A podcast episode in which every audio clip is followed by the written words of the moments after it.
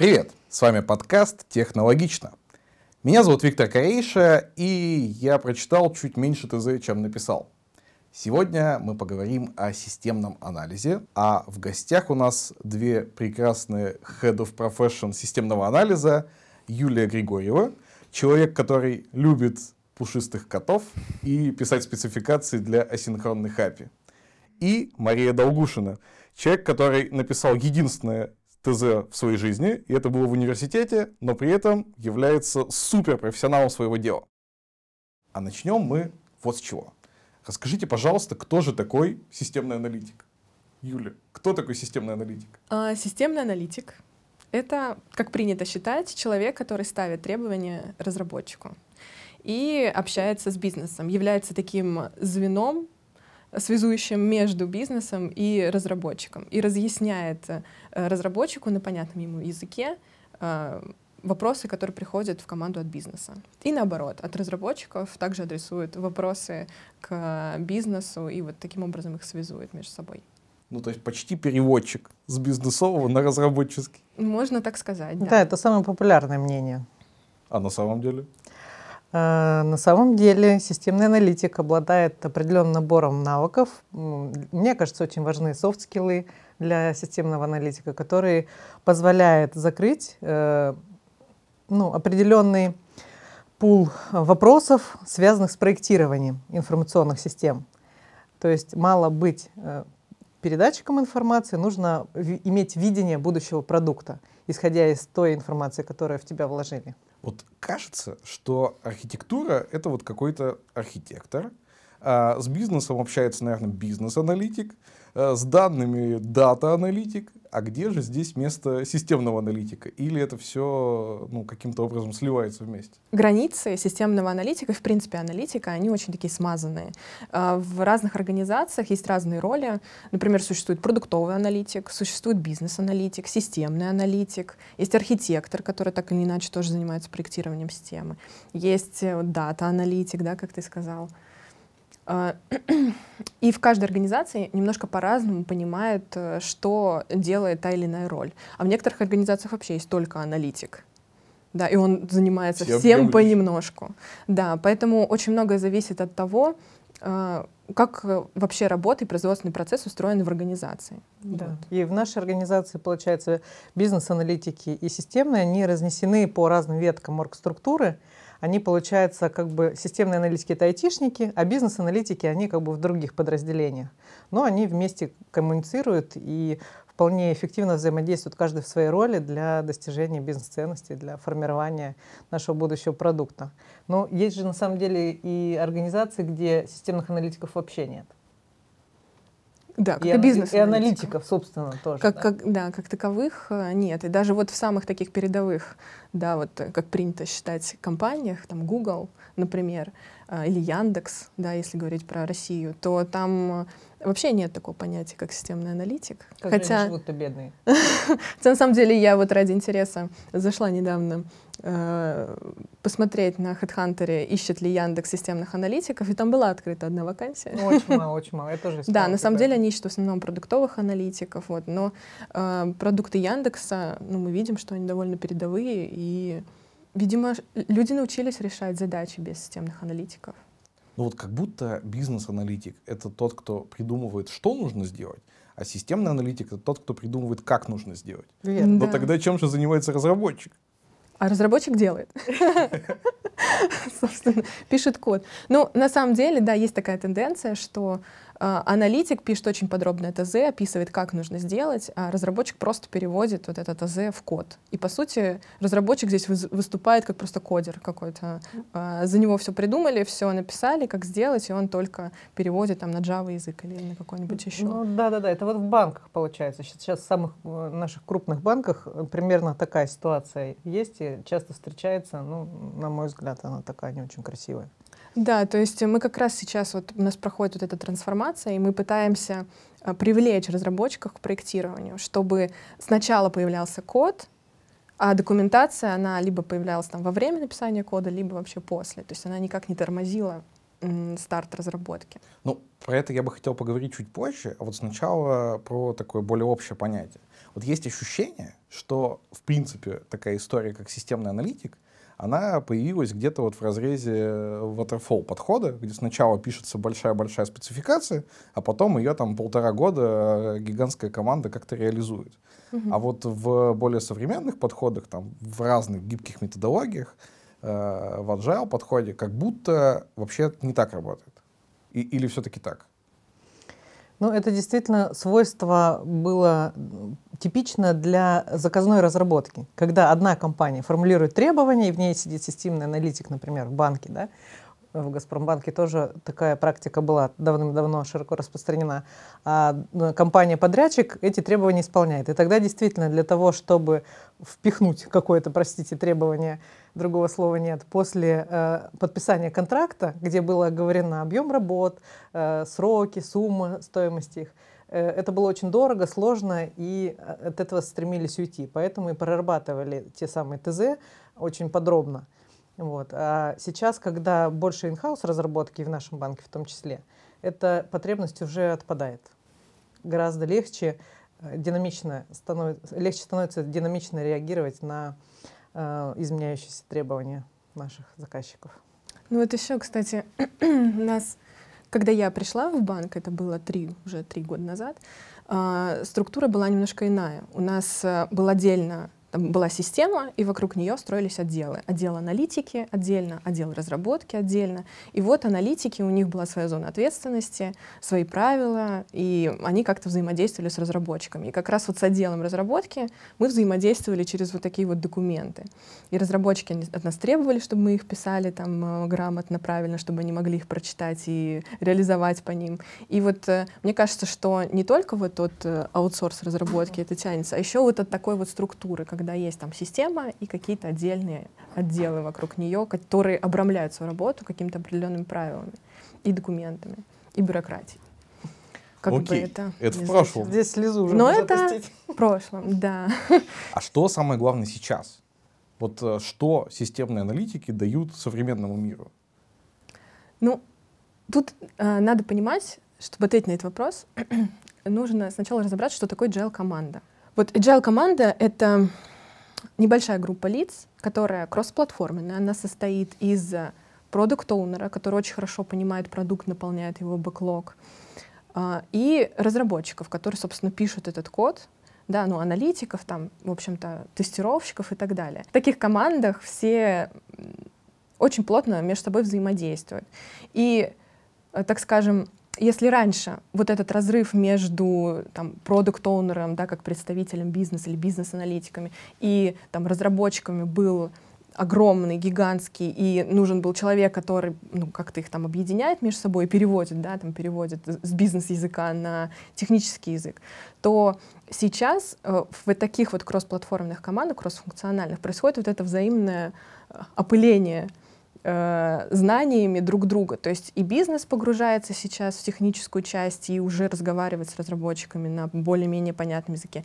И разработчик точно так же погружается в бизнес-часть и разговаривает э, с PO, там, с бизнес-аналитиками тоже на их языке, и мы, они, в общем-то, понимают друг друга. И действительно, роль системного аналитика в такой команде снижается.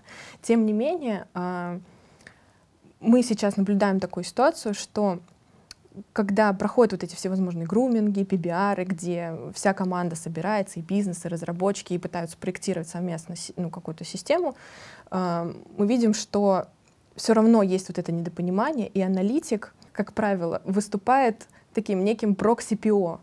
То есть он помогает команде качественно декомпозировать задачу, качественно наполнить бэклог, качественно описать, ничего не забыть а, и не забыть с точки зрения ее документирования, потому что нам эту систему нужно будет оставить нашему будущему поколению, и новый там аналитик, разработчик или кто угодно придет э, в команду и будет, ну, начнет разбираться в этой системе. Существует ли какая-нибудь работа лучше, чем системный аналитик?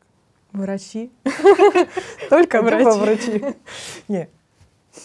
Почему? Почему? Почему врачи лучше? Нет, нет, почему только врачи? Вот я, например, не считаю там профессию системного аналитика самой лучшей, даже не потому, что врачи делают более важную для мира ну, работу. А, не очень определены вот эти границы у системного аналитика. И в agile команде действительно роль и важность системного аналитика, она ну, снижается, будем честны. Вот. А, поэтому есть к этой профессии вопросики, скажем так. Но э, вот я 10 лет уже, 10 лет уже работаю системным аналитиком э, в разных абсолютно проектах. Э, и что мне в ней нравится, это, вот, как Маша сказала, очень много интересных, необычных задач, которые заставляют развиваться. Э, и вот эта сама профессия, именно системный аналитик, она становится более технологичной. То есть вот еще недавно мы там, в том же самом банке не писали спецификации, там, OpenAPI, AsyncAPI, да, это делали там, разработчики, как правило, или вообще не делалось этого. А, а сейчас аналитики пишут AsyncAPI. И вот я, как, как Джун, разбиралась в этой технологии, да, там, внедряла ее там, в нашу команду, и ну вот это дает, конечно, колоссальный такой рост и рывок вверх. Мне кажется, что профессия системный аналитик очень хороша в этом плане. Давайте поговорим больше о том, как трансформируется профессия и понимание вообще того, кто такой системный аналитик в Газпромбанке прямо сейчас. Наверное, Юля будет интересно рассказать, потому что она прожила просто э, сама в этом процессе. Ну да, действительно. Расскажу тогда про становление нашей команды вообще, как она э, пришла да, к, к такому, к отсутствию документации. Действительно, мы в нашем стриме, я работаю в стриме ипотека, э, мы отказались от документации практически, там, в единичных случаях ее ведем, и то ведем приближенную к коду, то есть э, она где-то внутри кода живет у нас. Вот. И э, уже полтора года назад у нас образовался наш стрим, и у нас была, наверное, не очень такая стандартная ситуация. Практически э, весь функционал, который поддерживает ипотеку в нашем Газпромбанке, разрабатывался внешней командой на аутсорсе. И так сложилось, что документация нам по наследству не досталась. Досталась, но в очень ограниченном количестве. И мы еще только начинали вот эту трансформацию к тому моменту. И очень хотелось эту документацию восстановить, чтобы восстановить свой прежний порядок работы, когда есть сначала ТЗ, потом ТЗ переходит в разработку, разработчик по нему что-то кодит, да, вот эту вот очертить свою зону ответственности. И аналитики у нас сначала были нацелены на то, чтобы при формировании новых задач, при формировании ТЗ для новых задач э, восстановить еще и существующую документацию, которую вот э, вокруг этой новой задачи можно восстановить. И вот, например, проходит там спринт второй, третий, и приходит продукт оунер там, к аналитику, причем не только ко мне, да, ко всем аналитикам. И каждый раз один вопрос. Ну что, ты написал ТЗ? Написал ТЗ. То есть никто еще не может пощупать этот продукт, посмотреть вообще, взлетит он, не взлетит, да, вот, эти вот, вот эту фичу, которую мы делаем.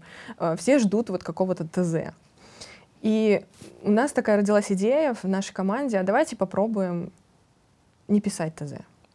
А как же это сделать? Потому что это же документация, мы привыкли, что потом э, мы можем посмотреть, а что, как работает система, прочитать, там, бизнес может прочитать, там, или там, те же самые аналитики да, могут прочитать из соседней команды.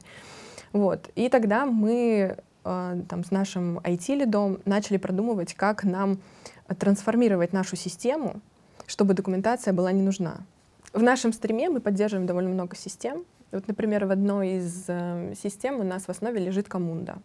Это исполняемые BPM-схемы. И сама по себе коммунда, она может являться документацией, потому что там э, схемы в BPM-формате. И мы, ну, например... Ну, давай сразу поясним. BPMN — это что такое? Ну, сама по себе BPMN — это нотация. Угу. Вот, но в данном случае э, коммунда — это BPMS, это система, которая основана на вот этом вот процессном движке точнее, который является процессным движком. И... У нас на нем кредитные конвейеры, собственно. И в моей команде тоже есть BPMN, и тоже есть Коммунда. И э, розничные кредитные конвейеры малого среднего бизнеса, они оба стоят вот на этой системе. Да. Ну, то есть э. BPMN — это способ описания бизнес-процессов в виде там особых схем, да? Да, да. А, а то, о чем вы говорите, это когда мы бизнес-процессы описываем вот этим визуальным форматом, а потом из этого появляется какая-то работающая система. Да. Именно так. Когда это и есть работающая система. И вот э, там есть такое понятие, как сервис-таски, юзер-таски, ну и вообще элементы этой схемы. И там можно прям непосредственно в, в этих схемах оставлять э, документацию. Например, там кратко описывать, а что же делает та или иная task а. И э, это очень помогает потом. То есть, э, когда ты проектируешь систему и при этом не пишешь ТЗ, но ты заранее продумываешь, что э, нужно, например, дать какой-то комментарий в service task и, чтобы потом твоим э, преемникам этой системы было проще разобраться, Потомкам. потомкам было проще разобраться, да, а, то ты заранее думаешь, э, а надо там закомментировать, наверное, атрибуты в базе данных и не забывать про это. А нужно там откомментировать все эти элементы BPMN-схемы и прочее. И вот э, мы начали подготовку системы, мы установили все спецификации о синкапе, про которые уже сегодня говорили. Э, мы э, сделали рефакторинг всех вот этих схем и наполнили э, вот эту схему э, комментариями и какой-то документацией внутри. Вот. И, и так далее. То есть сейчас еще эта трансформация идет, но именно это позволило нам отказаться вот от э, таких вот полномасштабных ТЗ, когда есть там наверняка все встречали, вот Маша точно встречала, когда есть какая-то страница на Confluence с описанием того, как работает сервис, и аналитик там, ему нужно что-то добавить, он цветом выделяет, там серо-бурмалиновым, и потом такая цветастая страница. Ну, то есть обычно ТЗ — это вот прям много-много текста, Мгм. который, ну, как будто бы полноценно описывает все, что делает система. Но мы с вами знаем, что обычно это неправда. Да, и эта документация врет в половине случаев. И в этом э, основная проблема отрыва документации от системы, то, что или документация описывает чуть вперед будущую систему, а не состояние ее на каком-либо стенде, или э, система уже давно изменилась, ушла вперед, а документацию забыли поправить. И э, несмотря на то, что об этом все знают, все закрывают на это глаза и говорят, что документация нам, тем не менее, очень-очень нужна. Ну, в принципе, она нужна, но мы хотели бы видеть эту документацию ближе к коду или генерируемую из кода, или вот на примере э, кредитных конвейеров непосредственно в исполняемом процессе э, самые разные комментарии о том, как работает система. Так, окей. Ну, то есть стало понятно, что когда вот это ТЗ — это какой-то отдельный большой текст, то поддерживать его в актуальном состоянии тяжело. Вы стали делать это ближе к коду. Ну, и как это сейчас? Сейчас постановка — это не документ, это задача в жире, которая наполняется всей командой. Не одним человеком, а вся команда совместно формулирует эту задачу и наполняет ее. А документация, она отдельно. Вот э, когда мы недавно проводили метап документы в Протниказе для наших системных аналитиков, и э, у меня сложилось такое впечатление, что его не очень правильно поняли. Э, Сложилось впечатление, что как будто бы документации вообще не должно быть по проекту. А вот те задачи, которые мы создаем в жире, вот она и есть документация, и потом бедным аналитикам придется по задачам в жире лазить и смотреть, а что же, как работает система. Но мы не совсем про это говорили. А, Основной поинт в том, что а, создание, подготовка и согласование вот этой документации не должно тормозить старт разработки. Разработчики, но они не пользуются всеми этими сложными схемами, они не нужны им для того, чтобы качественно реализовать задачу. Вот. И по сути, вот эти все схемы, огромные документы, которые мы пишем, они нужны, ну, наверное, внешним только подразделениям, чтобы просто доверять нам, наверное, что мы тут не, да, Но вот на самом деле это важная тема про доверие, потому что когда э, в команде или в организации между подразделениями доверия больше, то документов нужно меньше. Ну, пока что это звучит так, как будто давайте просто разработчики будут подробно в коде писать все комментарии, и значит нам отдельное ТЗ в конфлюенсе больше не нужно. Ну, да, да. Простите. Но э, Так и есть. Вот сейчас э, в многих банках мы же общаемся с э, бывшими коллегами, с нынешними коллегами, которые совсем недавно пришли из других банков. Э, Есть такая практика два в одном. э, документ, который одновременно и постановка на текущие изменения по очередной задаче, и документация всей системы в целом. Но вот эти вот два в одном, это не то, не все получается. И э, мы призываем к тому, что да, документация ближе к коду, из кода, либо вообще не требуется. Это э, описание системы, как она работает. А постановка — это в жире, это договорились устно, это взаимопонимание и доверие. Ну да, например, если команда понимает, что какой-то кусок ей точно нужно задокументировать, потому что он очень сложен, и каждый раз там изо дня в день там э, это описание где-то требуется в работе команды, то она может это сделать. Просто она не должна это делать перед тем, как начать разработку. Да, там, взять эту страничку с описанием, выделить там, цветом изменения. А по факту пусть разработчик разрабатывает, а аналитик там, не знаю, после того, как он реализует, или в момент, когда разработчик будет реализовывать, это описание поправит. Ты знаешь, ты рассказал еще одну очень важную вещь, которую, мне кажется, мы упустили.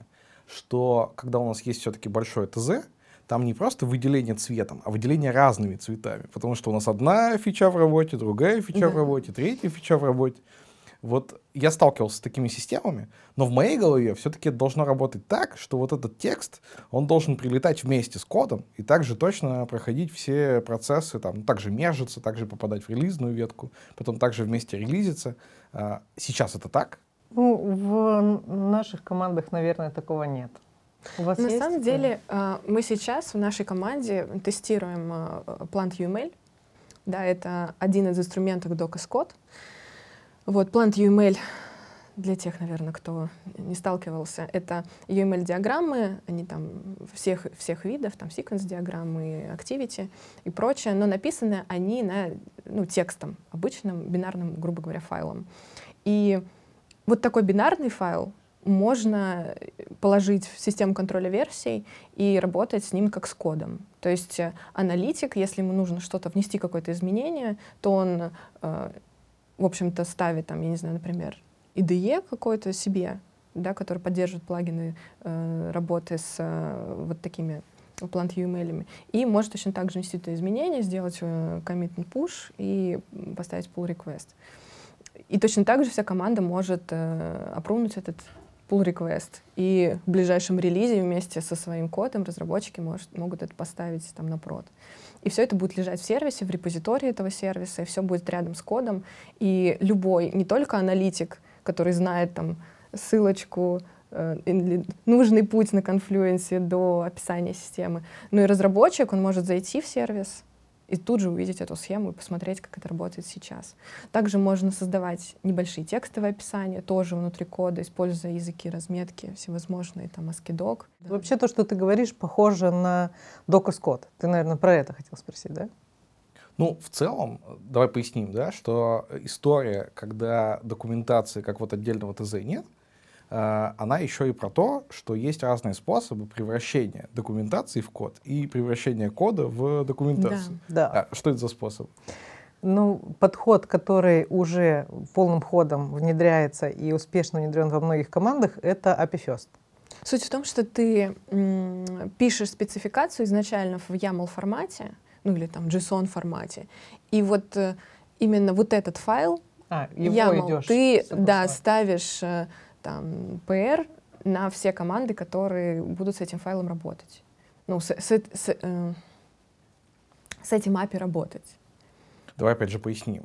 То есть речь о том, что э, ты прямо в системе контроля версий, где работают все программисты, да, все там, может быть, э, апсы и так далее, э, именно там вносишь это изменение, да, предлагаешь этот контракт, и э, ну, делаешь так, что все, кто этот контракт должен применить, они должны, соответственно, нажать кнопочку, что они согласны uh-huh. с этим изменением, только потом это уедет там. В... Или дать свой комментарий, да, именно так. И как раз вот этот э, контракт берется за основу при разработке. То есть из него генерируется код, ну, ДТО, да, в данном случае. И в моей команде, где написана, собственно, эта спецификация, как бы в сервисе, который предоставляет API, и у той команды, которая будет это API потом у себя использовать. То есть они точно так же могут взять YAML этот за основу и у себя сгенерировать код. Для этого нужно, чтобы во всех системах были инструменты генерации э, этого кода из YAML одинаково. И все YAML писались одинаково по единому стандарту. Но при этом мы еще экономим время и силы разработчиков, потому что ну, существенная часть кода, она вообще-то появляется сама собой. Да, ДТОшки, получается, они уже есть на момент э, старта работы а еще разработчика. есть... Я перебила. Хорошо, неважно. Есть еще один момент очень важный. Не раз ты с таким сталкивались, что когда э, контракт описан где-то там в Варде или где-нибудь на конфлюенсе, то обязательно при переносе в нейминге ошибку допустят, неправильно тип укажут, потому что есть какая-то своя специфика и так далее. А здесь все четко. То есть э, как написал аналитик на самом, в самом начале, так код и сгенерируется и у первой команды, и у второй команды кажется, что мы описали сейчас некоторый идеальный мир. Ну, по крайней мере, мне он очень сильно нравится. Мне кажется, что вот эта история с большими техническими заданиями, она должна остаться где-то в прошлом. А действительно, вся история, связанная с тем, что документация превращается в код, она очень классная. Но, скажет нам скептик, это ведь очень сложно. Да, большой порог входа. Аналитики, которые работали уже много лет успешно в своей профессии, должны стать джунами в части, например, работы системы контроля версий.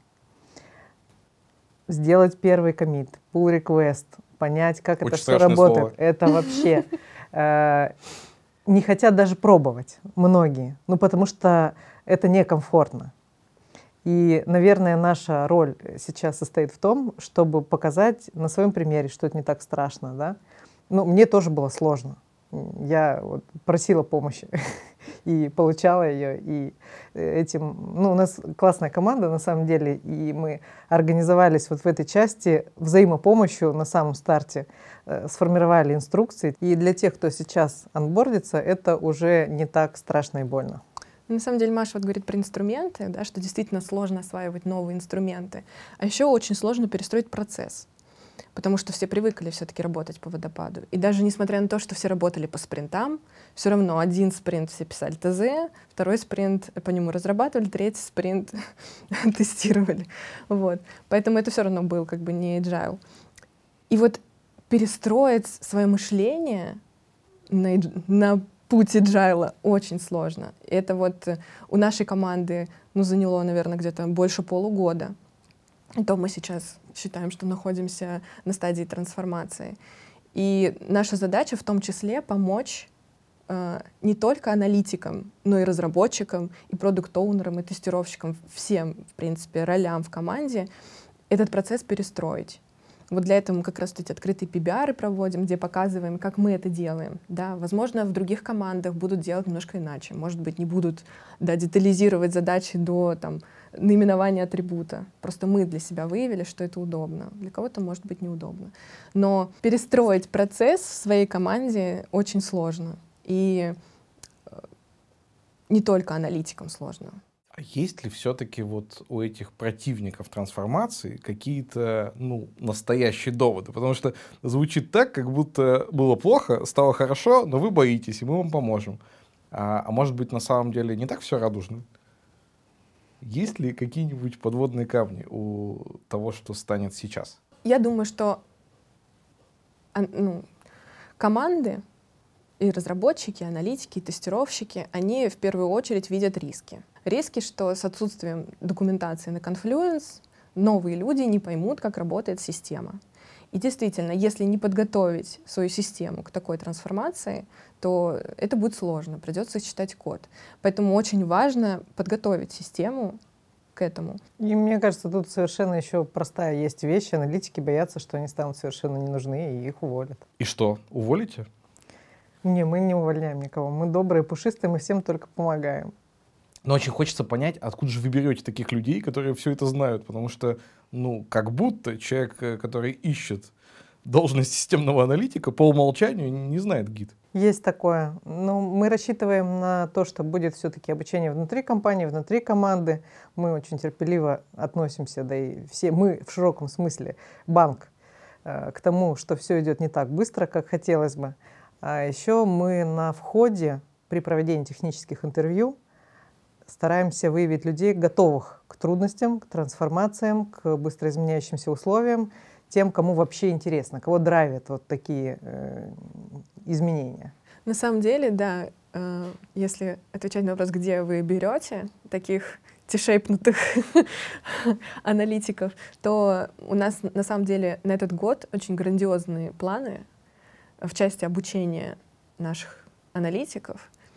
И мы будем и школы запускать, и не только аналитиков обучать, а всех, кто с кем взаимодействует аналитик в своей работе. И думаю, что мы добьемся хороших результатов в этом году. Наверное, без обучения тяжело э, переходить к новой формации. Да, потому что даже новых аналитиков нужно обучать. Плюс мы сейчас как раз разрабатываем стандарты, которые тоже призваны помочь и рассказать, как, как нужно работать в нашей новой трансформированной структуре. Окей, но я хочу вернуться вот все-таки к истории с новыми аналитиками. А, понятно, что вы пытаетесь искать, но какие конкретные требования? Вот, например, я слушатель, смотрю сейчас в Ютубе выпуск подкаста «Технологично» и мечтаю стать аналитиком в «Газпромбанке». Мы в составе пула технических интервьюеров э, составили такой план разговора да, с нашими кандидатами, в котором мы успеваем и спросить по теории немножко, и э, про, по всем хардскиллам, по API, по брокерам, по архитектуре. Мы обязательно спрашиваем их мнение, да, понимаем, насколько вижен сформирован у человека о том, что такое архитектура в крупной э, системе корпоративной. И по базам данных и SQL-запросики успеваем спросить. Много открытых вопросов задаем. И э, отбираем тех кандидатов, которые способны Э, в онлайне что-то выдать от себя, а не просто какие-то заученные фразы там из учебника. Да. Можно говорить о том, что мы подбираем людей с очень сильными хардскиллами, потому что прогоняем по всем-всем основным темам, которые могут понадобиться. Ну а как таким человеком стать? Вряд ли где-то есть факультет системного анализа, где учат вот всему тому, что мы сейчас перечислили.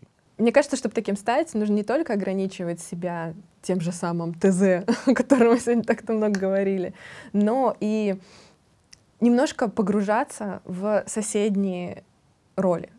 Немножко пытаться понять разработчика, научиться читать код, понять архитектора, понять, почему так работает твоя система, почему именно такая архитектура выбрана, э, понять, почему именно так работает твой продукт, и как его можно развивать. То есть если аналитик даже вот в своей текущей работе начнет интересоваться тем, что же вокруг него происходит, то как раз вот тем самым он добьется вот этого T-shape.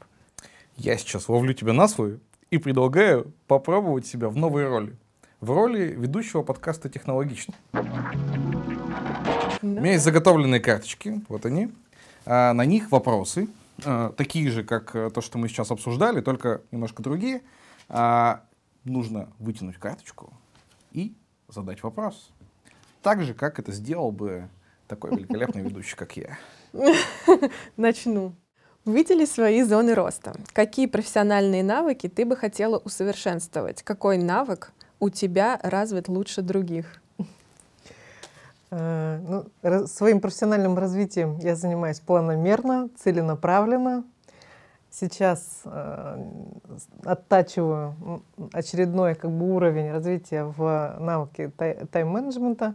Вот как раз в своей родной компании в «Газпромбанке» прошла курс замечательный авторства Максима Дорофеева. И в следующем шагом планирую пойти в тему уменьшения многословия своего.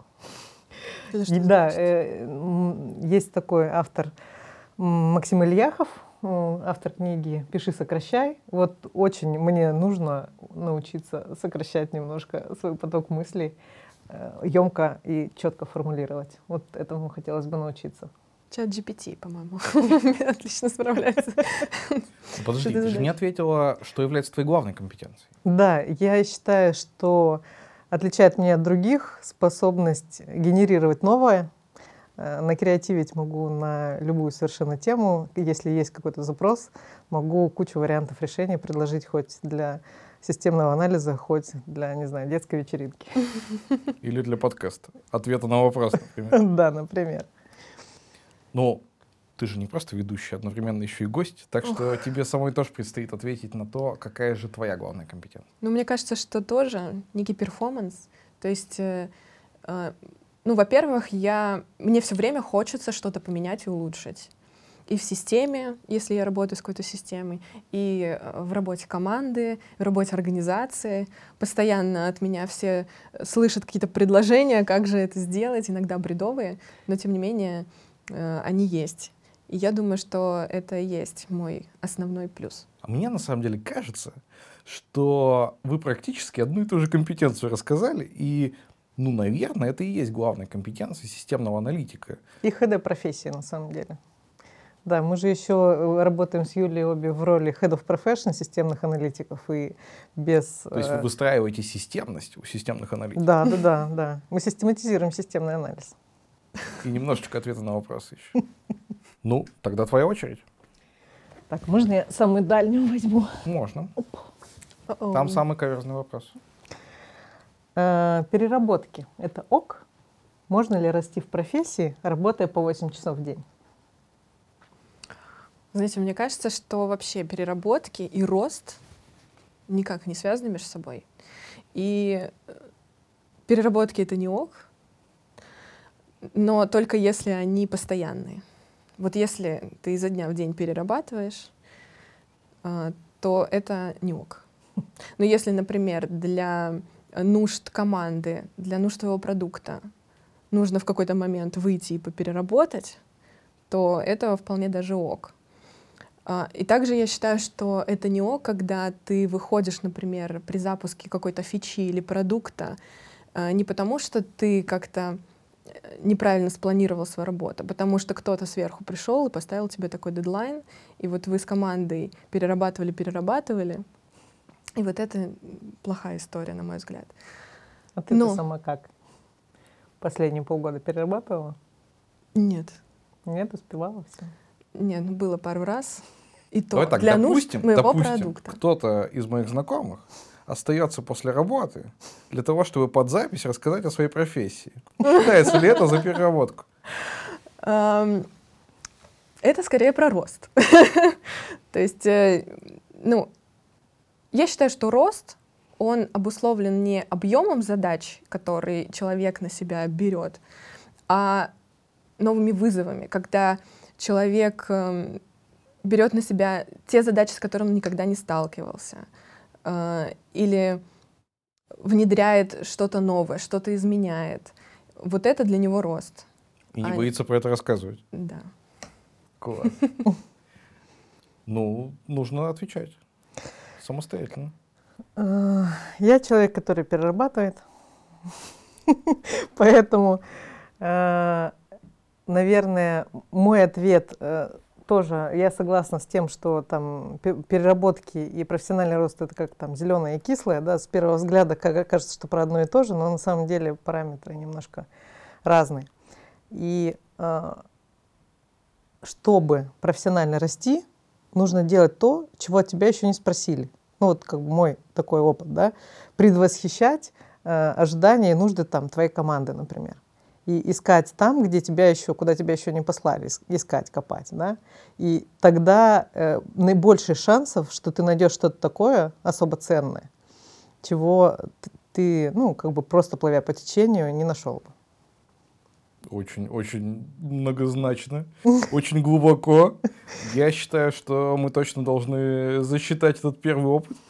Вот. Но теперь, Юля, когда ты уже опытный ведущий, Тебе я... предстоит повторить это. Вторая попытка. Да, есть еще, есть еще вопросы. Так. Попробуй сделать это как-то по-особенному. Ну, ты же не просто системный аналитик. Ты еще немножко ведущий. Мария, так ли сильно нужны T-shape специалисты? Можно ли быть T-shape, не теряя в качестве экспертизы? Можно я побуду занудой и обращусь к источникам? Ну, правда, потому что это вопрос э, такой, который, э, ну, хочется призвать экспертов из области agile, потому что раньше, лет там 10 назад, наверное, книги по agile писали однозначно, что должны быть все такие универсальные солдаты, каждый член команды должен мочь сделать любой момент, там, переключиться на другую роль. А сейчас пишут по-другому.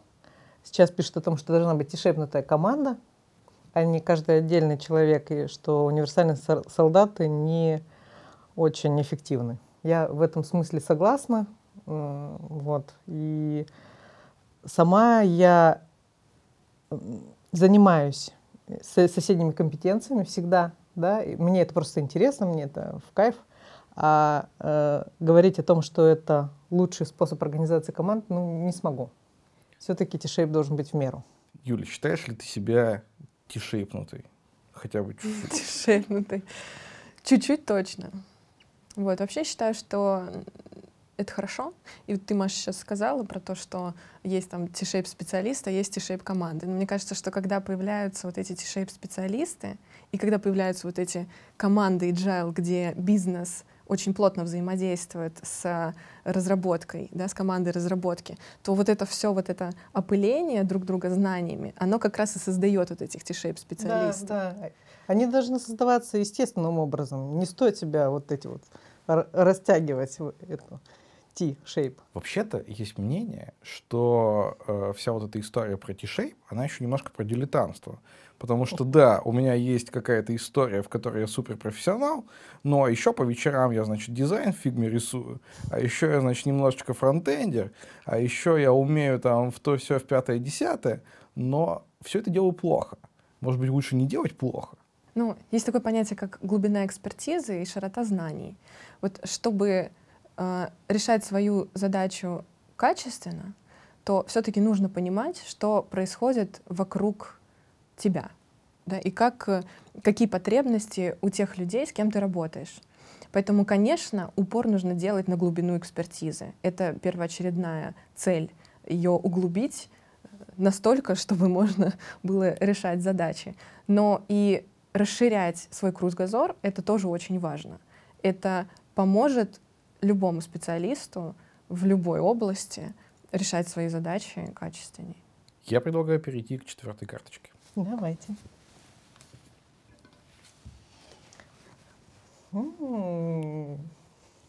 Ой-ой-ой. Даже страшно. Если что, мы не будем проверять, что там написано. Нет, это просто наш самый холиварный вопрос. А, каким ты видишь будущее профессии системного аналитика? Да. А, мне кажется, что у системного аналитика как у самурая. Нет будущего. Нет будущего, есть только цель. А, нет цели, есть только путь. Кстати, клево, да. Мне видится так, э, что будет некое объединение аналитика вот этих всех видов. Бизнес-аналитик, системный аналитик, UX-аналитик, продуктовый аналитик в некого одного универсального аналитика, который может решать большой спектр задач. А, а как ты считаешь, будет ли какую-то роль здесь играть развитие искусственного интеллекта? Вот если э, искусственный интеллект нас всех поглотит, не поглотит, а если он будет играть большую роль в разработке программного обеспечения, то что будет делать системный аналитик? Скорее всего, он поглотит всю команду вместе с разработчиками, Не, ну кто-то же должен будет э, задачи ставить. Может, наоборот, останется один аналитик, который ТЗ будет искусственному интеллекту писать. Или один продукт-оунер который будет наполнять бэклог и тут же будет появляться. В чат какой-нибудь. Да, да, да. Да, все может быть. Ну, я прямо чувствую, что ты не согласна с этим мнением. Ты видишь другое какое-то будущее. А, тут, тут, наверное, очень разное будущее, на мой взгляд, можно рассмотреть в ближайшей перспективе и в дальней. А, в ближайшей перспективе, наверное, не так уж сильно все изменится. До сих пор в крупных компаниях есть зоопарки систем, которые э, нужно знать, держать их в голове, знать их особенности. А, системный аналитик так и будет своеобразным навигатором да, в этом э, темном лесу. И э, также ну, есть такая как профессия, не профессия, интеграционный аналитик, да, тот, кто занимается контрактами. Вот это направление, наверное, тоже будет усиливаться современной системной аналитике. А вот что будет как раз лет так через 10, сложно сказать. Мне кажется, ну, мы сейчас не способны придумать. Да? Кем будет системный аналитик, будет ли такая роль через 10 лет? Можно на это посмотреть с точки зрения, опять-таки, эффективности, да, и того, вообще вот почему у нас там происходит эта трансформация, да, и почему мы пытаемся упростить свои процессы. Ведь мы находимся в конкурентной среде, вокруг нас огромное количество конкурентов, и выпуск и выпуск фичей должен быть максимально короткие сроки, потому что от этого зависит, сколько клиентов вообще мы можем привлечь. И именно поэтому для нас очень важно сократить вот этот time to market. То есть э, максимально быстро начать писать код, чтобы пощупать продукт. И вот как раз э, все процессы, все, все вокруг стремится к некому упрощению, оптимизации и так далее. И работа системного аналитика, она тоже должна оптимизироваться каким-то образом. То есть она должна быть больше, более технологичной с точки зрения производственного процесса, в принципе. И мне кажется, что один из путей вот развития именно Как раз вот это объединение ролей, о которых ты говорила, да? Да, объединение ролей. Я бы даже пошел дальше и предположил, что, может быть, история с искусственным интеллектом позволит э, объединить не только разных аналитиков, но и аналитиков и разработчиков. Потому что ну, уже сегодня вы начинаете пользоваться инструментами, но мне кажется, уже завтра эти инструменты приведут к тому, что будет э, не просто там какой-то кусочек кода генерированный, а ну, готовый какой-то процесс, готовый проект или готовая фича. Поэтому я вот в этом плане как раз гораздо более радушное будущее вижу, и я увидел его сегодня в том, что, что мы с вами обсудили. Здорово. Да, здорово. Ну а на этом все. С вами был очередной выпуск подкаста «Технологично». Мы говорили сегодня про системный анализ. Всем пока!